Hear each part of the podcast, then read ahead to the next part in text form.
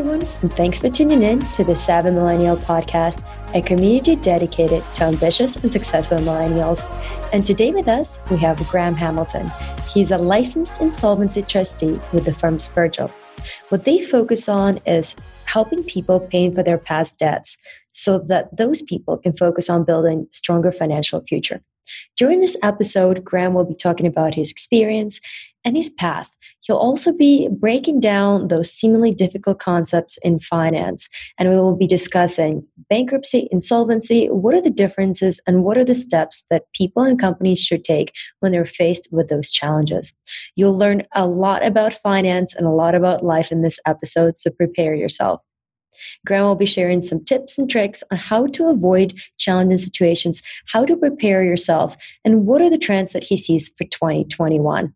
And with that, let's jump right into the episode. Welcome to the show. Super excited to have you with us. Why Thanks, don't Maria. you introduce yourself and tell us more about yourself? So, I am a licensed insolvency trustee with the firm Spergel, and Spergel is an insolvency firm that's been around for the last 30 years that works with businesses, companies, so our businesses, individuals, and households that are facing debt challenges.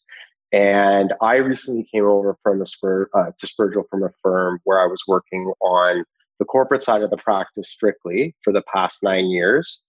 And I just moved over to work over on the personal side of the industry over the summer. And I listened to Wilson's episode, which I thought was really, really well done. So shout out to Wilson. And I thought that I could shed some light kind of on what the other half of trustees do, because a lot of us are either doing personal stuff with individuals and households, or they stick to the, the corporate side of stuff and are just working with companies. So I've got a, a little bit of a unique perspective having done both. And seeing as it's financial literacy month in November, I thought it would be good to, to kind of come on and share some of what I'm seeing uh, over the last little while. I love this. Okay, so let's just jump right in. First of all, how did you get involved in the industry? What was the interest in it? Were you always thinking, as I grow up, I'm going to do this for the rest of my life? How did you end up here? Absolutely not. So I was a bit of a wandering soul. So I did my undergrad in Montreal and I just did a bachelor's degree. I was not really sure what I wanted to do. So I did a lot of traveling and worked different jobs in my 20s. And I, you know, I didn't have that clear career path view that a lot of people do when they finish their undergrad. So I ended up going back to school to get a career in education. And at that time, I got hired at a, an accounting firm, Crowe Silverman, in the insolvency and restructuring group. They were looking for someone to come in and uh, work on some reporting and administrative aspects of the files. And I got, you know, exposed to kind of the wider world of insolvency. And Crowe was a really great environment to learn in because there was always this new group of CA students coming in each year. So for myself that didn't have a lot of background in the business world, it was a, a, really good learning environment. I got exposed to all the different practices, you know, audit and tax and, and all these different functions of, of business. So when I started doing some of this insolvency work, I was interacting with, you know, amazing lawyers and going to court and, you know, working on this, these really complex problem solving issues and I, I, saw that the work was intellectual and social because you were working with all these different parties all the time. You weren't just sitting at a cubicle. So it ticked a lot of boxes for me. And, you know, once I did probably a couple of years of, of working, I realized that this was the career that I wanted to do. So it was by fate.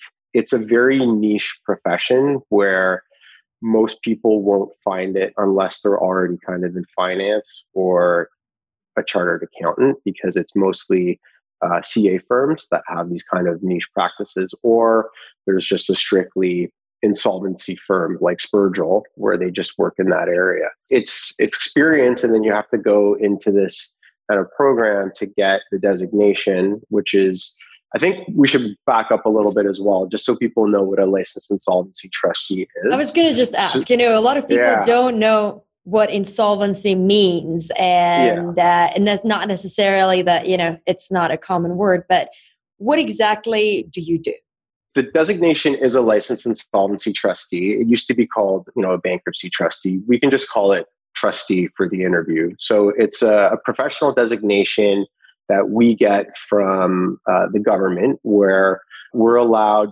to work with businesses and individuals to allow them to access two specific pieces of federal legislation. One is the Bankruptcy Insolvency Act, and the other is the Companies Creditors Arrangement Act, which is called the CCAA.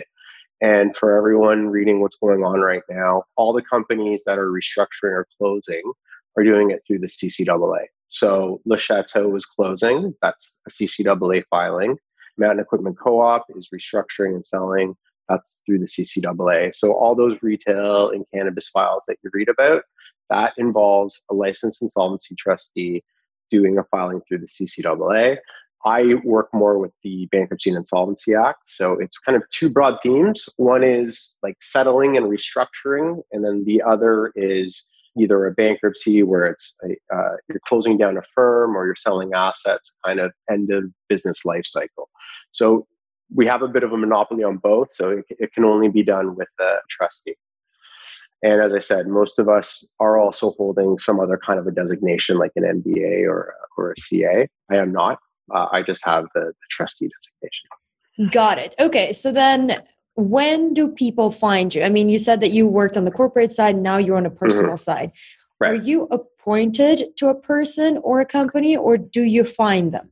So uh, they will find us. For people that I'm working with now, it's it's primarily a voluntary process where they will seek us out. We have in the last five to seven years started advertising more it's not uncommon for someone to get on a subway car and see a bunch of advertising for trustee firms. It's not uncommon to see us on CP24 or you know popping up on your internet browsers as ads.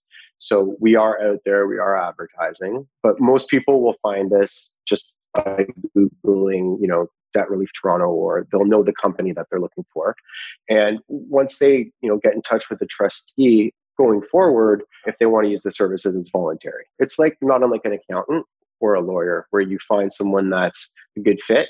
There's a personality fit. You feel like they're they're giving you good advice, and then when you're ready to make a decision, you, you move forward with them. Got it. So, in that, at yeah. which point do companies and people find you? Are they finding you before they need to go through the process, or while they're in a bad position? How does it work? And I'll just talk about for the individuals. So what we're finding is again it's it's tough to talk about a pre-covid and and during this normal time. Usually when someone's calling us they are in a position where they're already being contacted by their creditors or by collection agencies saying you owe this money you have to contact us and come up with some kind of a repayment plan. So it's usually within that that pre-end where they're they're looking for their options. They're googling debt relief and and debt settlement and things like that where they get us. So you know there is that you know creditor pressure that will lead them to find us uh, there are a lot of people also that are kind of getting an early start and know that that is down the road.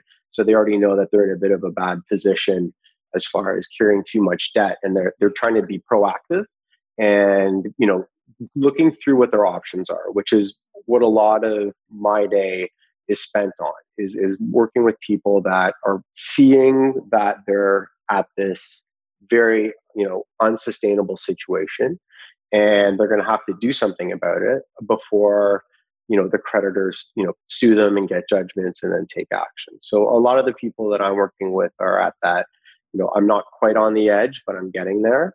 And you know we go through kind of a quick you know what's the facts of your situation? So most of my day is is speaking to people for the first time probably in half hour intervals of just getting the facts of their situation going through what their debt load is you know are they working who do they owe money to how bad is it and then seeing what these options are for them for some of the problem solving. It may not involve us.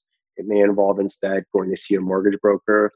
It may involve going to their banker or you know maybe talking to somebody like their parents about getting some kind of a loan so at the end of the day a lot a lot of my interactions aren't with end users but it's important that you know they know what their options are for dealing with that especially if it's getting bad. So I guess do you recommend them for example, let's let's take a practical example. A lot of people yeah. who had a deferral on their mortgage over the past 8 to 12 months, whatever mm-hmm. they were able to negotiate with the bank, you know, yeah. with the prices of real estate maybe are not heating up right now, especially downtown Toronto, right? Let's say yeah. an apartment building, you got an apartment a couple of years ago, you paid a million dollars, now it's not worth it. But what you're faced with, you know, you put maybe minimal down payment, now your mortgage is actually more than the value of your home. What do you do? It's scary kind of what's happening right now with that Airbnb rent rate, downtown condo we are getting calls from people. There's also inventory coming out as well, right? There's going to be a lot of condos hitting the market. If you are in a place where your condo is now cash flow negative on a monthly basis, you know, unfortunately, you may have to try to sell it and minimize your losses. That's that's probably going to be unless you can hold it, maintain the carrying costs. Maybe try to find you know someone to live in it. You may not get the rent rate you want, but you might be able to see it through when hopefully you know the immigration levels and kind of free flow of people comes back. If you can't you're unfortunately going to have to sell it. And if you sell it at a loss where you can't cover the mortgage you're going to have to likely expose yourself to a claim from the bank or the lender. And if you can't you know pay that judgment you may have to, to come see us and say you know we have to look at maybe a debt settlement. It's always better to to try to sell it because some people will see us and then if we are acting as the bankruptcy trustee their assets best with us. So we we would always sell it on mls but it's just always easier for you know a property owner to try to at least sell it on their own uh, without an insolvency proceeding. So that's the interesting part where kind of you know people understand where you step in. So if they try to liquidate all of the assets and deal with their issues themselves and then at the end of it they're still not able to figure it out that's when they come to you and say what do i do because i still have yeah 200 300 400 a million dollars owed to a certain lender whether it's the bank mm-hmm. whether it's a firm and mm-hmm. what do i do you go mm-hmm. through their assets you realize there's nothing else to liquidate and then you go through the process basically declaring bankruptcy right right so there's there's two tools that we have. One is bankruptcy, the other is a settlement. So it's called the proposal. And those are the two kind of legislative tools that we work with that we're always we're always balancing which one's better for the person to choose. In this scenario that you just went over, if they've already tried to liquidate all their assets, they're done, there's no assets left, all that's left with is debt then that's that's easier for us to deal with because we're just looking at how to settle these debts. It's a bit harder when there's live assets on the table. So if they still are owning uh, their real estate or if there's investments or cash, it, it can come into play.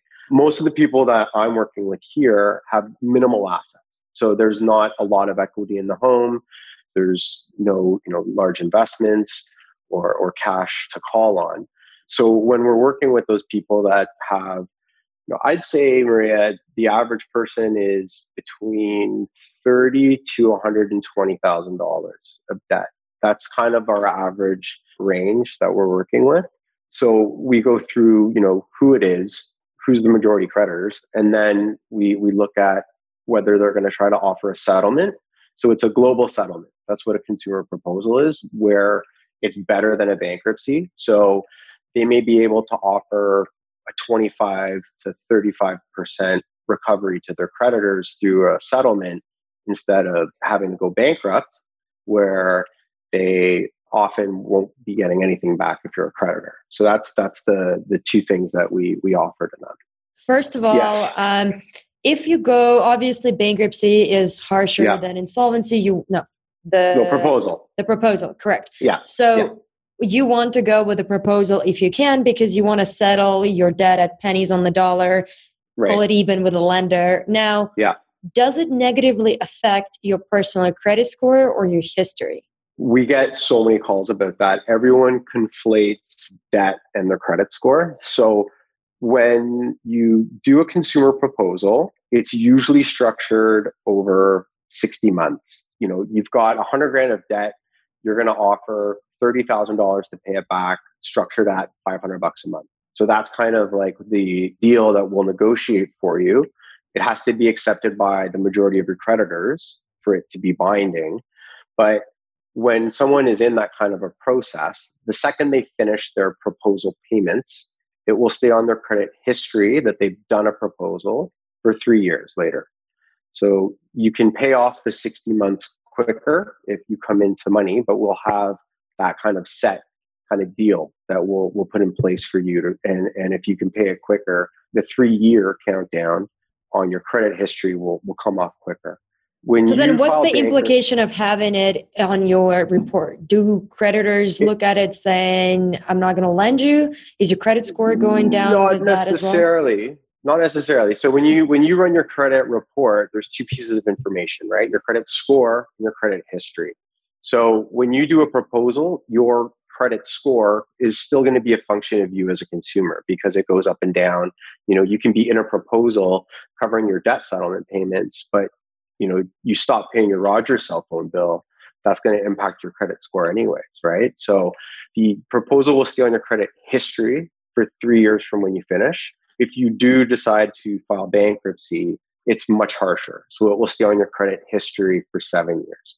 So that's why we always try to move people towards the proposal. In my practice, it's probably eight out of 10 people will end up doing the proposal because we always look at both scenarios. Which one's better? I mean, for the creditors, the proposal is always better because they're getting money back, right? There's some kind of a recovery. So the creditors can say, okay, you know, we'll we'll get back 30 cent dollars at least. In bankruptcy scenarios, there's usually nothing. So it's it's usually a win-win.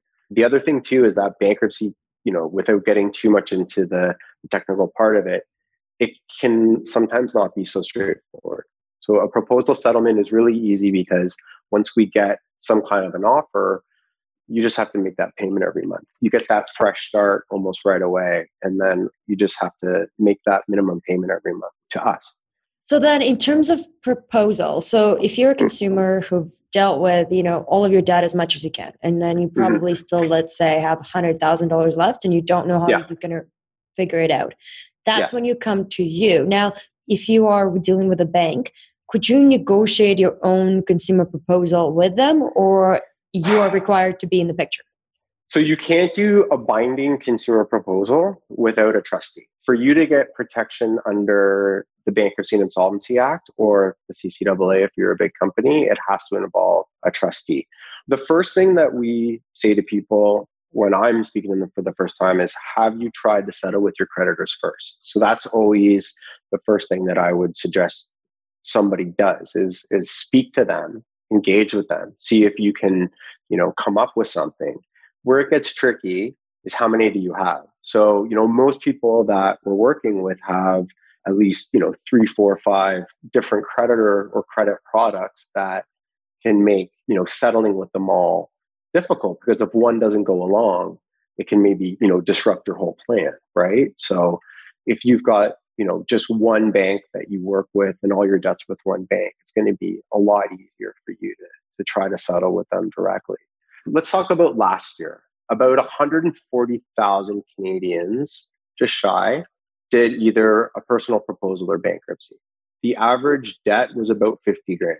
People and do you know where this debt is coming year. from? Is it the consumer credit card debt or is most it? Most of it, yeah. Okay. Mo- most of it's like what we just call like classic consumer debt right? So some people, you know, will have tax problems or there may be some student loan stuff, but generally it's going to be, you know, credit cards, lines of credit, the kind of traditional consumer debt products. Got it. So then the amount that they come to you is, you said, starting at 30K, right? Usually. Yeah, usually that. around. Yeah. I mean, the average person that accessed it owed 50, but we're seeing, you know, 30 to 120 is kind of that range of people that we're working with. And they obviously tried to negotiate with their creditor and clearly emptied out all of the options. There's nothing else creditor is willing to do. Yeah. And yeah, that's when yeah. you step in that's kind of when we're there. It's like it's like steps of triage, right? So, so then, when sure... do you do bankruptcy? Like, because I assume you're always forced into bankruptcy. You're always doing the consumer proposal first, and then if that doesn't work, I assume you go into bankruptcy. Is that right? When we do the consumer proposal, we usually try to get people to try that first they don't have to choose that option. Some may just want to go straight for the bankruptcy. If you do a proposal and we're not able to come up with a settlement that's acceptable, there's no automatic consequence of your like bankrupt automatically. But that's the next step when people realize that they can't come up with a settlement with the creditors is that they are forced to then volunteer themselves into bankruptcy. And what's the usual amount for the bankruptcy that you see people claiming? Is it the same? Same. Yeah, I think the proposal settlement is what we like to have people do because, first of all, again, you know, as a trustee, I'm working not only for the people that are having debt challenges, I'm also working for the creditors. So I'm in the middle. I'm like the referee because I want the creditors to get the most out of the process as well. Even though I'm, I'm advocating and working for the person that's facing the debt challenge, I'm also cognizant of what the creditors are looking for as well out of this process. We do play a bit of a, a, balancing act because we, we are court officers. We are tasked with kind of administering the law. So it's not like we're automatically on, on the side of the people that are, are accessing our services. Bankruptcy is a process that is very taboo. People freak out when they hear the word but you know the, the amount of people that do do it every year like there's a natural normal amount of people that file every year unfortunately you know we can't come up with a settlement that works for you with your creditors it's kind of all that's left as far as us going through your options right? so do you so, see a lot of people who are let's say repeat offenders where you know they'll claim bankruptcy for example this year yeah. And then they'll still have the credit card and they'll still have access to some kind of resources. Do you see a lot of people who rack up, you know, thousands of dollars of debt again and then go through the bankruptcy? Or how many times can you claim bankruptcy? How often? So for the proposal, the debt settlement, there's no limit written in the legislation. So you could hypothetically do a proposal every five years if you were so reckless and you were able to get those those credits again. Can you do for it every year? The proposal lasts for five years. There's no limit in the legislation. There is for bankruptcy, and there's certain rules. So when someone files bankruptcy the first time, they are in bankruptcy. So they have like the legal status of being a bankrupt for nine months. And during that nine month period, you're not allowed to have credit. You're not allowed to obtain credit. And if for some reason you come into assets, you lose the ability to deal with them. So your trustee, they kind of pass through you and then I take them and I have to use it to repay your creditors. So this doesn't happen often, but it happened a little while ago where I was working with someone that I did have to file bankruptcy. They owed about $50,000 of debt and they ended up inheriting money from a relative. They inherited about 90,000 bucks. So I ended up having to take that money, paid out 100% to the creditors of their debt and then that person got the surplus back. They got the 40,000 extra. So that's what happens when you're kind of in the bankruptcy scenario. But um, it's only during you, those 9 months right? So yeah, exactly, if you if exactly. they would have inherited it at the like 10 month mark later, they could have carried it all for themselves. Potentially. Yeah that could have that could have been a very likely period uh, outcome. If you go bankrupt a second time you're in you're in bankruptcy for 2 years. I should say that the first time and the second time don't involve court so there is, you know, a legal system behind this that there's the commercial list and then there's bankruptcy court. So it can involve judges and lawyers. But if you go bankrupt the first or second time, it does not have to involve court. The third time you go bankrupt, you have to go talk to a bankruptcy judge because they're going to have questions about what happened because the whole whether it's your tax planning strategy or if you're actually yeah, that bad with money. or Got how it. honest are you? I think the system in canada is based on some principles about forgiveness and you getting a fresh start. You know unfortunate things happen to good people right? Especially during this year job loss relationship breakdown healthcare issues. These can all be reasons why you have debt problems right? They're they're often you know a scar or a scab of some other kind of life event right? And it's not just that you were irresponsible. Uh, most of the people we work with have a pretty sad story as to why they are where they are. And what happens when you go to bankruptcy court is that they will lay additional terms for you to get out of bankruptcy. So a lot of the times it could be, you know, a time punishment, could be, you know, you have to pay certain money we've seen a lot when you go to bankruptcy court. There's there's some people that are gaming the system for sure. Got it. So then with consumer proposal, you are allowed to have credit. You are allowed to borrow again. Is that right? If you have a credit card with nothing owing on it, you could keep it. A lot of people will go out and get a secured credit card while they're in a proposal because you know they'll want to be able to purchase things that you need a credit card for. So they'll have to go out and get like a cash down one until they're kind of able to to get an unsecured credit card. But they're and allowed to have credit. What's I guess the timeline where you see bankers and other lenders to feel comfortable lending to that person again. So for example, you had to get rid of your house, you had to pay down, you know, the remainder on the mortgage, 100 grand. You went with a mm-hmm. consumer proposal, you paid them 30 cents on the dollar. Yeah. Then when would they be comfortable in your opinion to lend you again if you want to buy another home? So a lot of the times if someone is going through an insolvency proceeding or has just finished one, the bank will look for a cosigner. So that's just, you know, a pretty common thing that they will will say. Unless you've had you know some incredible change in your income you know then the lender may be more comfortable based on on your income level. But often you know they'll, they'll want to see a cosigner especially with a home purchase. If you're trying to get credit uh, let's not forget banks are in the business of lending right that's how they do for a living and if you are done your proposal, uh, you do get documentation that says you're done. Totally makes sense. Okay, so I think we've uh, we've got educated on the bankruptcy and the consumer proposals. That makes sense. Now let's talk about this year, COVID, yes. and what are people doing? What do you see in the market over the past eight nine months, and what do you expect? Okay. Yeah. So, I mean, I came over to Spergel in June. So I did, you know, the first three months back at my old firm, Crowe Silverman. So I was still kind of working with some some corporate work, and then the insolvency levels are down right now for individuals. Basically, since lockdown started in March, the average filings were down between 30 and 40 percent. So when we end this year, compared to last year where there was about 140,000, it'll be 30% down around there. Usually, and why do you think that is? Because unemployment seems to be rising. Is that right. because of the stimulus checks? Well, yeah. So it's a few things. One is you probably didn't get worse off with your debt unless you were like boredom buying because there was nothing for us to do, right? So if you were at a certain level, you probably didn't make it worse. The 2000 bucks a month probably helped some people as well. The interest vacation also helped as well.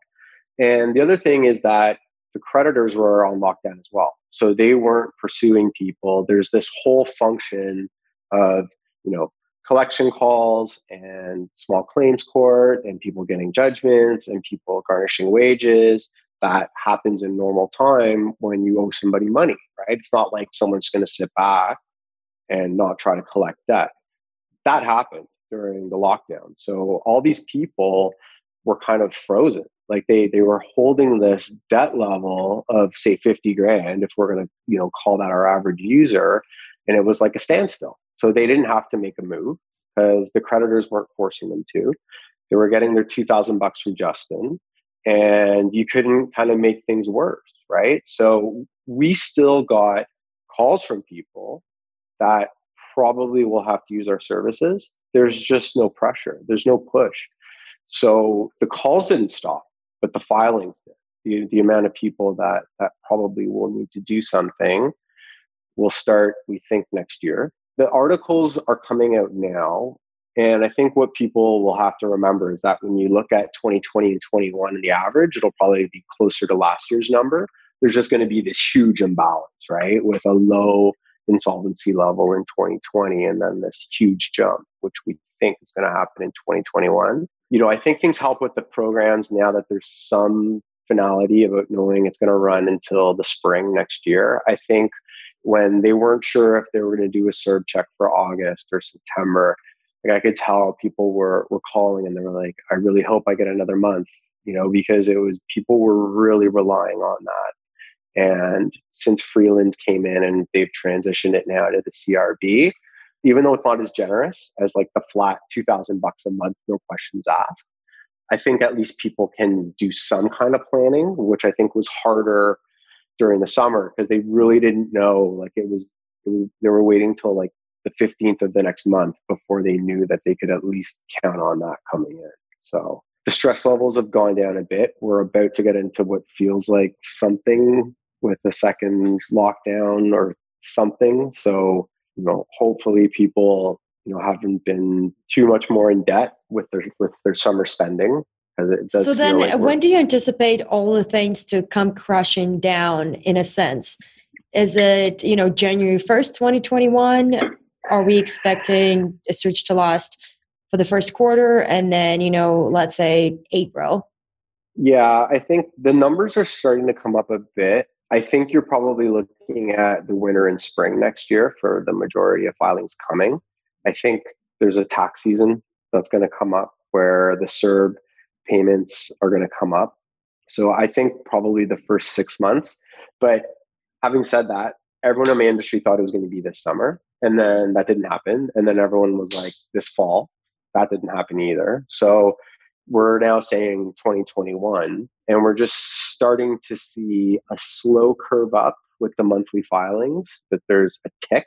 So we've just seen september. So september's gone up. We don't know october. I know i think at our firm we did get busier but we're still far off from that normal natural level of filings that happens every year Got it. So I guess in, in terms of people preparing for that surge, right? Like if you were sitting on a lot of debt right now in your bank account and you realize that maybe you're that person who over leveraged themselves, you had a lot mm-hmm. of either spending, uh, maybe you lost your job, you're not able to cash flow. And then obviously with Airbnb out in a lot of places, you know maybe you had a few rental apartments that you got lucky right. with and now right. even though the interest rates and the mortgage rates are super low you're still not able to cash flow because there's no renters so right. if you're sitting with a few assets and you realize that you know you don't want to put yourself in the position where you're uh, in the bloody market where everybody's putting their stuff out when would you recommend someone to you know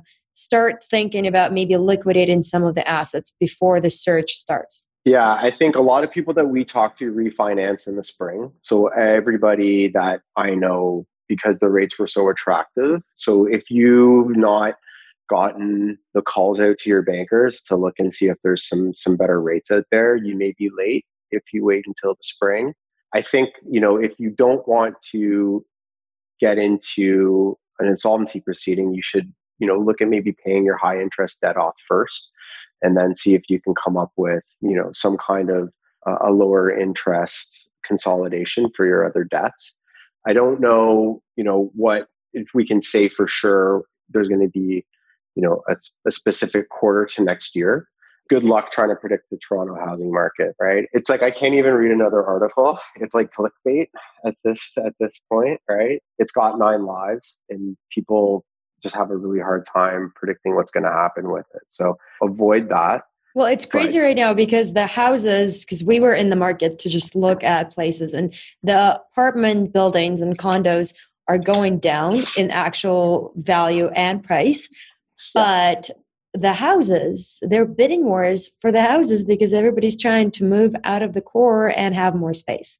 Yeah. You know, I'm sure you have a lot of friends that are real estate agents, like we all do, right? It's great times for them. I have a lot of friends that are moving outside even like the regular Bloor line, right? Like they're going now like to Guelph or the Creemore or you know the Prince Edward County. So I think people are thinking a little bit bigger.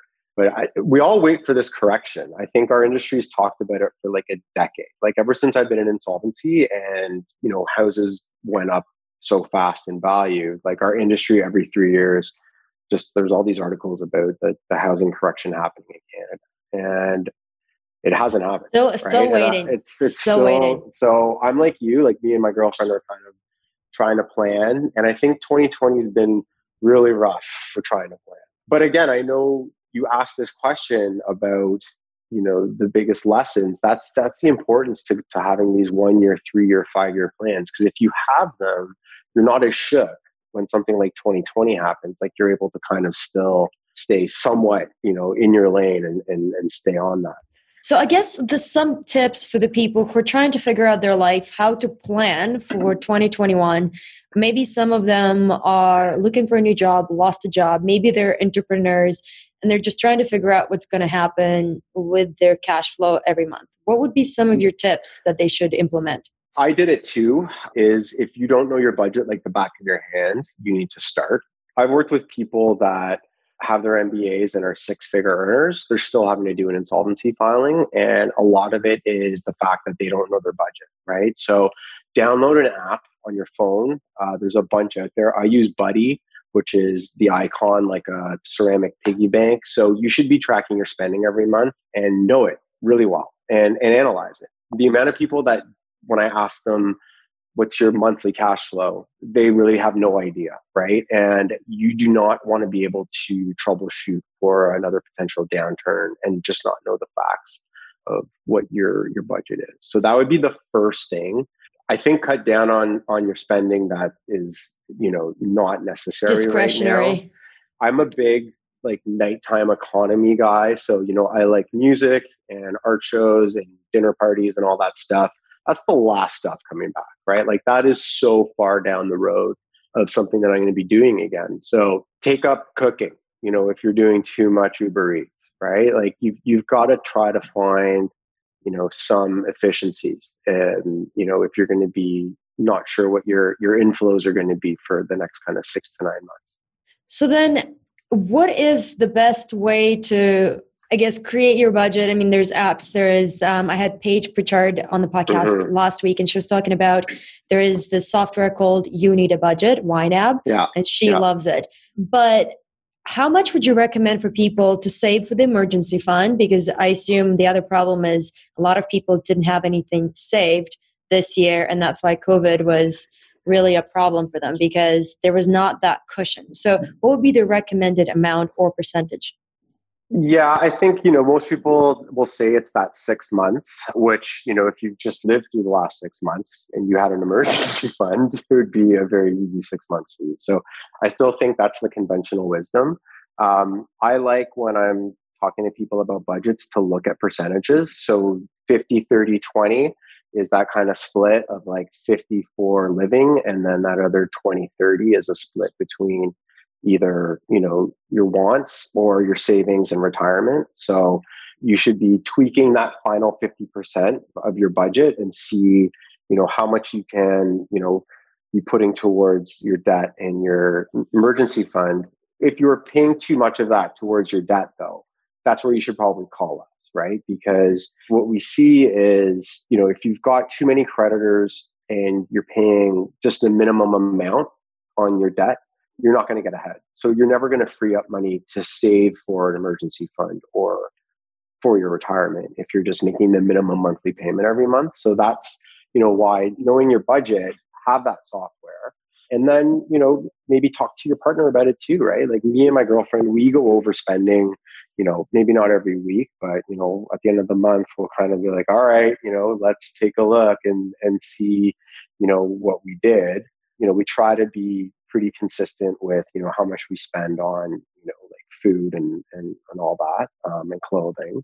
But you know if you're not reviewing it and assessing it then what's the point of just jotting down numbers every month right? Like you gotta you gotta critique it as well. Totally totally makes sense. I like the i like the idea of you know doing it every month especially if you have a partner and just sitting down and having the wholesome idea of what's in the bank and what's coming out. Now in terms of entrepreneurs. So there's a lot of entrepreneurs out there, solopreneurs, a lot of people who are, you know, maybe out of their job and now they're trying to start either an e-commerce store or their own thing, consulting, professional services, whatever that might be. Now, how should they manage their life? Because they have their personal, obviously, savings and their expenses, but then they also have their business. Are there any tips there for entrepreneurs how to manage and then also, if you have to liquidate or go bankrupt with your business, how does it affect you personally? Sure. That's a really good question. So, you know, one of the things when I was at Crowe, the size of the companies that we were working with, they were all mostly family owned. So you'd be interacting with the family owner. And if the restructuring wasn't going to be successful, they were exposed to certain director liabilities. So owners of corps, usually the debts involve either employees that have not been paid, so the director can be personally liable for them. And then the other ones are uh, unpaid debts to the CRA. So if you owe HST, if you owe source deductions and payroll taxes, the CRA can look to the owner of the business and say, you know, you owe us that on a personal level. So I do work with people that will file a personal proposal, but include debts where they are uh, liable as a director for the corporation because there is a personal attachment. So they will have those debts plus their credit cards. And now we're dealing with all of it in one filing. So there is an ability for business owners to also, you know, do a personal insolvency filing if they don't have assets left. Um, no, that's I an think, interesting part. Hold on a second. Yeah. If you're a director of a company, are you automatically liable for the debts or is it only if you personally sign for those debts in the company? Those as well yeah. So the ones by law that you'll be liable for as a director is the cra ones and employee ones. So that is just written by legislation. And then if you personally guaranteed something to the bank and there's a corporate filing done there's a corporate you know restructuring proceeding the bank suffers a shortfall and you personally guaranteed it, the bank's going to go, buddy, like you, you've now got to pay. You're liable for our shortfall, and either and if you can't make good on it, then you may have to look at a personal insolvency proceeding. Now, is there a consumer proposal in that case? Because I assume with a company, there's yeah. only bankruptcy, right? There's no you don't no negotiate with a bank no businesses can do proposals. So that okay. was most that's most of my work. So it's not a consumer proposal. It's called a division one proposal. And actually that ccaa filing that we, we talked about that legislation when i was kind of learning this industry it was kind of explained to me like that's just a really really really big proposal involving you know millions and millions of dollars of assets and different stakeholders. But at the end of the day it's still you know some kind of a restructuring plan and most of the work that I was doing with businesses was a proposal. Like that was the kind of formal style of proceeding.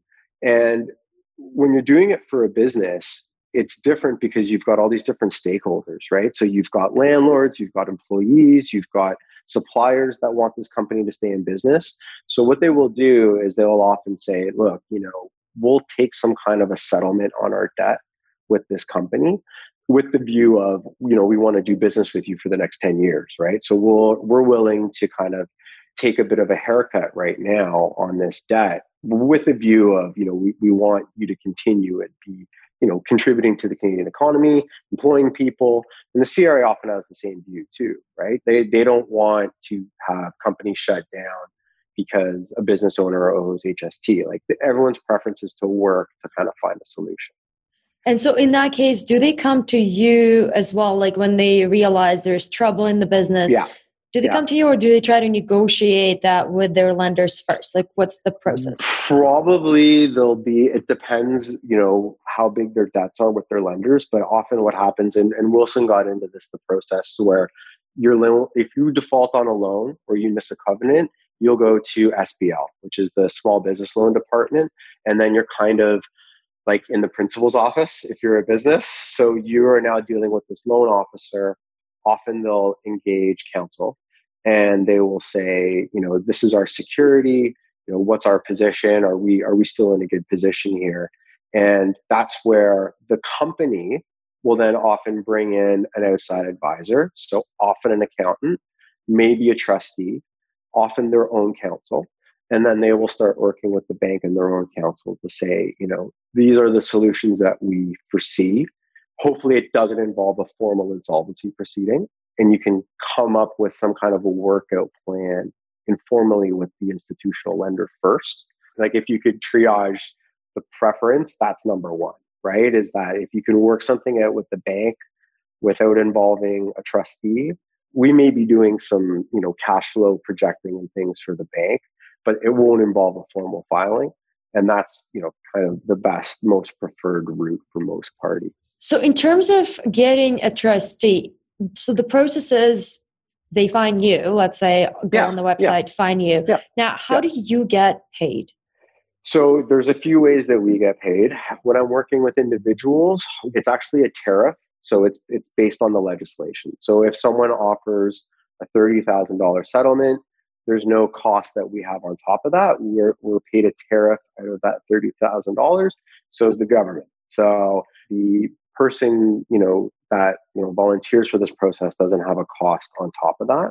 When you're working with companies, often there's some kind of a retainer that you're asking for. Just like the lawyers, you can render an invoice or, or the accountant, and then they, they have Makes sense. So, okay, one more question on the business side. For example, mm-hmm. if you have obviously a business that's not doing well and you mm-hmm. retain a trustee, now if the director is liable for the for the expenses or the debts, does that pass down to their spouse just for people who are, you know, in their relationships?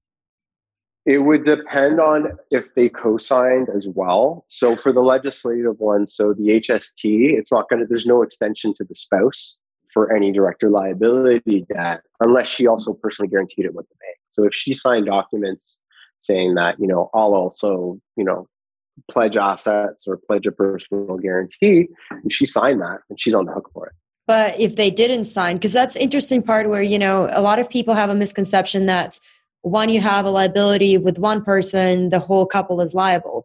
But technically no. for example the husband has the liability is trying to work through the insolvency and then yeah. the wife is making you know good money has the wage uh, has some assets. The bank or the creditors can't come after her. No no. And often so the interesting thing for the personal proposals is a husband and wife can actually file together if like all the credit cards have both their names on it so that's really common where, you know, we'll have a couple that's maybe recently separated. The husband will file a proposal with me, and the bank will say, okay, so we're going to settle the debt for the husband, but we now have the right to go to the wife and ask her to pay the balance of the cards. So now the wife all of a sudden has the bank saying, you owe all this money because the husband's volunteered to go on a proposal those joint credit cards i see them being very complicated. So you know i try to avoid so it's better to keep things separate keep it separate then, get get mr and mrs their own separate cards instead of having them both on. And that's a good point because just because you have two people who are married if one goes insolvent or files mm-hmm. bankruptcy it doesn't necessarily automatically affect the other person or does it if she is on the card or he is on the card as a user and a guarantor, the bank can then go to that other spouse that didn't file and say pay up. But if not, then no. If not, then no. Yeah. Interesting. What about any other type of debt, not maybe credit cards, but any other loans, mortgages? If it only has one person on it, but the people are married, could they go after the other human? Not if they've signed documents claiming a responsibility to repay it. Homes can get really tricky in our world because spouses have rights to the home, right? So even though one of the part, like not to be old fashioned, but say there was a female homemaker and the dad was the one that was working and paying the mortgage every month, the wife still has it in the home should they separate, even though she's not been making mortgage payments. That's you know maybe you'll have a divorce lawyer on and they can and you can go through that with that. But you know so she has a right to some of that equity or assets in the home because she's contributed value to the home even though she maybe hasn't been making mortgage payments. It's still argued that she's contributed value. But having said that the bank can't say to her she has an obligation to pay you know any outstanding amount. If the house is I guess, for example, let's say a scenario, you know, where the mortgage is larger than the house price and they're dealing with it right mm-hmm. now. Mm-hmm. Who can the bank go after? Both of them if they're on the title, or mm-hmm. if only husband is on the title? No, yeah. If it, it's who's on title, it's whoever's on title the bank can go after for their. If, if the house gets sold on MLS and there's a shortfall, the bank will sue both people on title for the shortfall. So, but as we talked about, there's not a lot of shortfalls on Toronto real estate right now. But the, we are unfortunately speaking to people that have that happening with condos. So, unfortunately, they they're not able to get back enough to repay the mortgage amounts, and there's a shortfall, and unfortunately, they have to either try and settle it with the lender, and if they can't do an informal workout, then they'll have to come see us. No, it totally makes sense. Okay, just to switch gears a little bit, in terms mm-hmm. of what you see in the industry, any trends, anything coming up that people should be really paying attention to or preparing for over the next 12 months? I think we kind of discussed it. I think, you know, there is going to be a huge leap in numbers probably at some point. You know, we can't speculate what quarter it's going to be, but I think, you know, people should be cognizant that the big leap when you look at it over the last three years is really more attributed to not people not filing in 2020 for all those reasons that that we spoke about. So I think, you know, from what we're hearing, the Canadian economy was supposed to I think shrink at 7% this year. Things have gotten a bit better, so it's only going to be 5 now they're estimating. So the sky isn't falling, right? The unemployment numbers are a lot better than we thought they were going to be. So when people hear about massive insolvency filings next year, at some point it's going to happen, right? Because the 2020 people haven't filed yet. Just maybe, you know, to not assume that the sky is falling because these are people that would have normally done it in the normal course of things if 2020 had gone the way it was. So I think that would be my only advice because it's it does feel like a lot of stuff's coming out now in the media. It makes people anxious, right? Especially people that are going through it, right? It's a very rough chapter for a lot of people. And I think, you know, they, they should do their homework, but, you know, reach out to us as well, right? Any suggestions for entrepreneurs or people who are just starting their business right now in the midst of the pandemic? They found opportunities.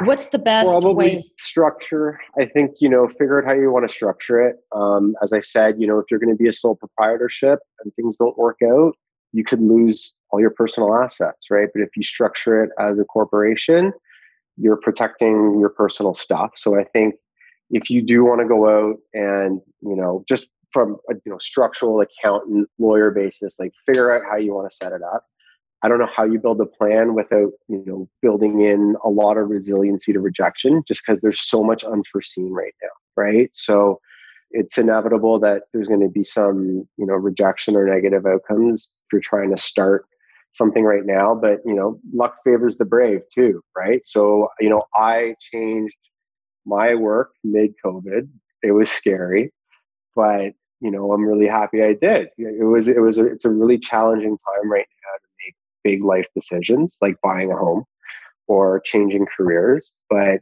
you know, it's also some would say the perfect time for big change. A great well. opportunity. So don't be fair. Yeah, don't be shook.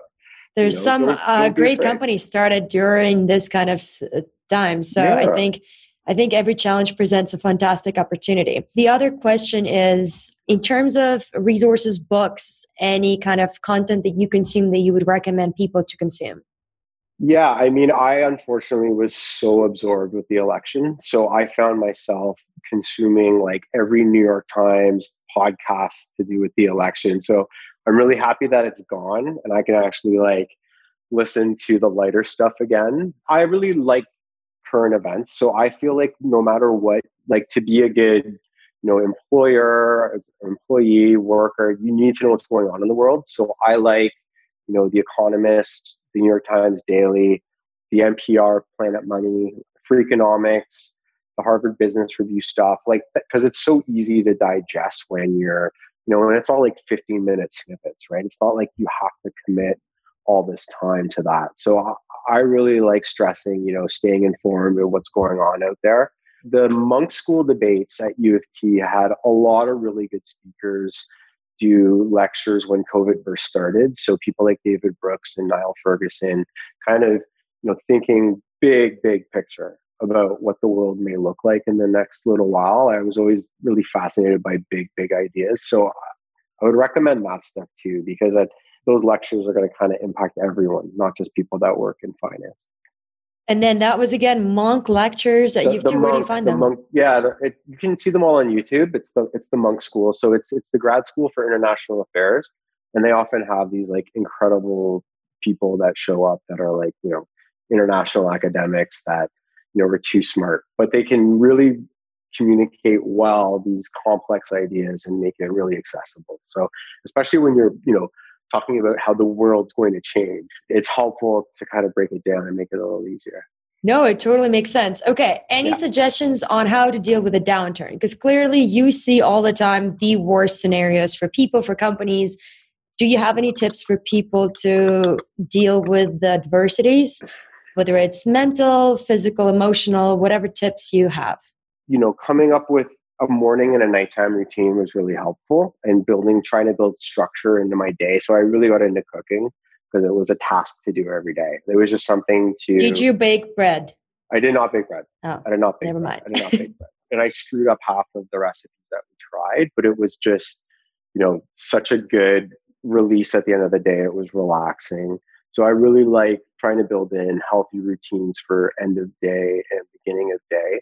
The downturn is very challenging. I think, you know, after the first couple of weeks, when, you know, the house party and the Zoom cocktails, it kind of got stale after a while. And we all realized this was going to be the new normal for a while. So I think, you know, it was helpful to kind of figure out like, what's this new routine going to be like? have you figured out how to navigate the new zoom environment like i know you're talking to a lot of people over the phone all the time so it's probably not new but do you have any tips on how to connect with people Yeah, so everything for us now actually is interesting. Our whole industry is now doing everything by Zoom. So before, when you would have to meet with a trustee, it would be in person because it's, I mean, even though 140,000 Canadians used our services last year, it's still a legal process, right? Like it's not a drive through where, you know, it could involve the court, it could involve like some pretty serious stuff, right? So even though the majority of the filings are streamlined. So that's been really interesting. So I am now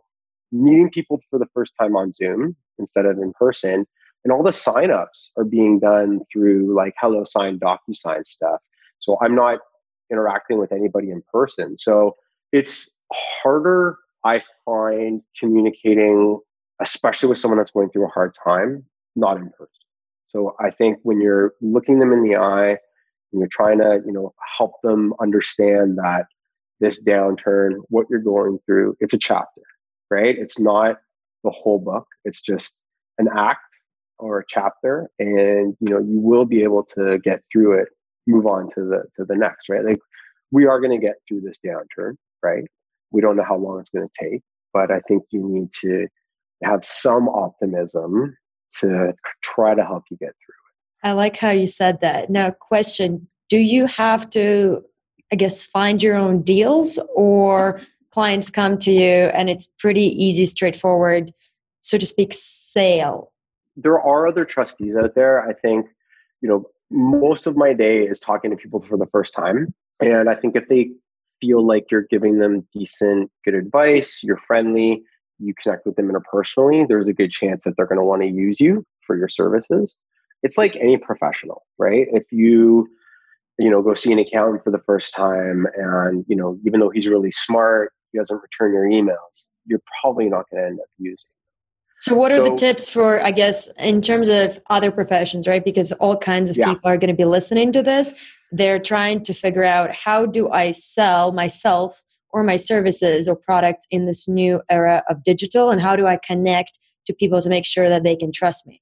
You're Yeah. clearly in the position where people have to trust you because they're trusting Yeah. them with their life. So, how, how, how do you do this?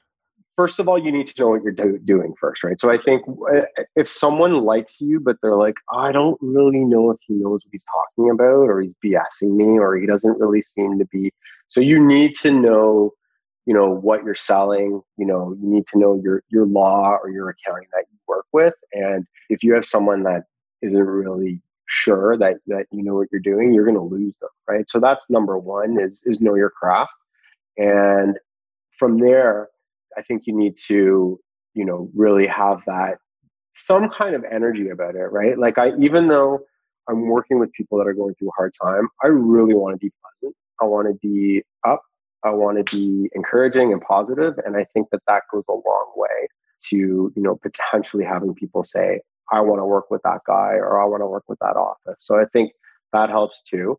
And third, I try not to follow up too much but I think you do need to to do a bit of that. You you do need to part of being an entrepreneur is, is that follow up. You do have to kind of do that second or third touch because it, people will say, "Oh yeah, you know, I forgot about you," and then that will cue them to getting them back into potentially, you know, for me, proceeding with an insolvency filing if that's what they need to do, or you know continuing the conversation. Well, and I guess that's, that's how you also get referrals because I mean, once people work with you and they like you, they will recommend yeah, your services. Absolutely, absolutely. I mean, we live and die by you know online referrals. I think if you you know can get on that for whatever work you do, we definitely get a lot of feedback from people saying you sound incredible on Google. It's free advertising, right? So if you can somehow get that going, because that's the first thing you do is you Google somebody, right? You want to see just the basic details about them, and then they'll look at reviews. So we're we have really good reviews, so that helps. And you got to sell yourself too, right? I mean, it's it's competitive. I like it. especially it. in our world, it's very competitive. Oh yeah, absolutely. And then yeah. I guess every guest that comes on the show, we ask three questions. Mm-hmm. A millennial is, a millennial should yes. be, and a millennial is not. A millennial okay. is. So a millennial is someone that's gone from a paperless office to an officeless office in, I don't know, the last six years. They're open to different lifestyles. They're tolerant. They're the first adapters, and they are idealistic, I think is the best way that I would define myself because I fall in that category. I like it. Oh, what about millennials should be?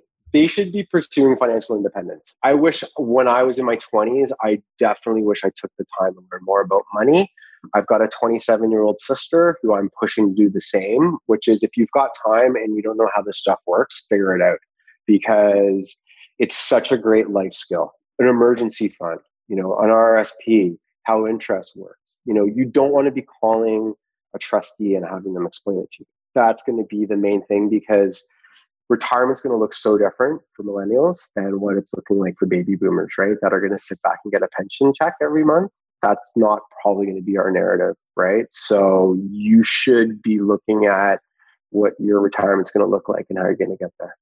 And the faster you start looking into it, the better the outcome Absolutely. will be. So compound yeah. interest. Compound, I was just to say time value of money, but you see that that's spoken as finance folks. And what I find yeah. with a lot of my friends who are not in finance, the finance knowledge is scary and the concepts and even thinking about budgeting or spending less saving rsps tfsas even figuring that out is really completely different world so yeah. i guess on your personal experience what are your advices to your sister what do you what do you recommend to her is she a finance I mean, person are you are you talking to her not. like i should be drawing her pictures everybody likes infographics right? Instead of text. I think my dad gave her the wealthy barber and like, you know, it's like all those books that people read. Um, but I think, you know, there's a lot of really great products that the banks are bringing out now for Gen Z and millennials to get them, you know, whether it's, you know, investment apps and things like that. So I think you know these institutions are learning it's a different language it's a different way of presenting information so i think that that's really helpful yeah there's a lot of but, stuff online too like i found yeah. as i'm doing the podcast i'm finding a lot of this amazing people who figured it out put everything you need to know or the basics at least into the bite-sized content that you don't really yeah.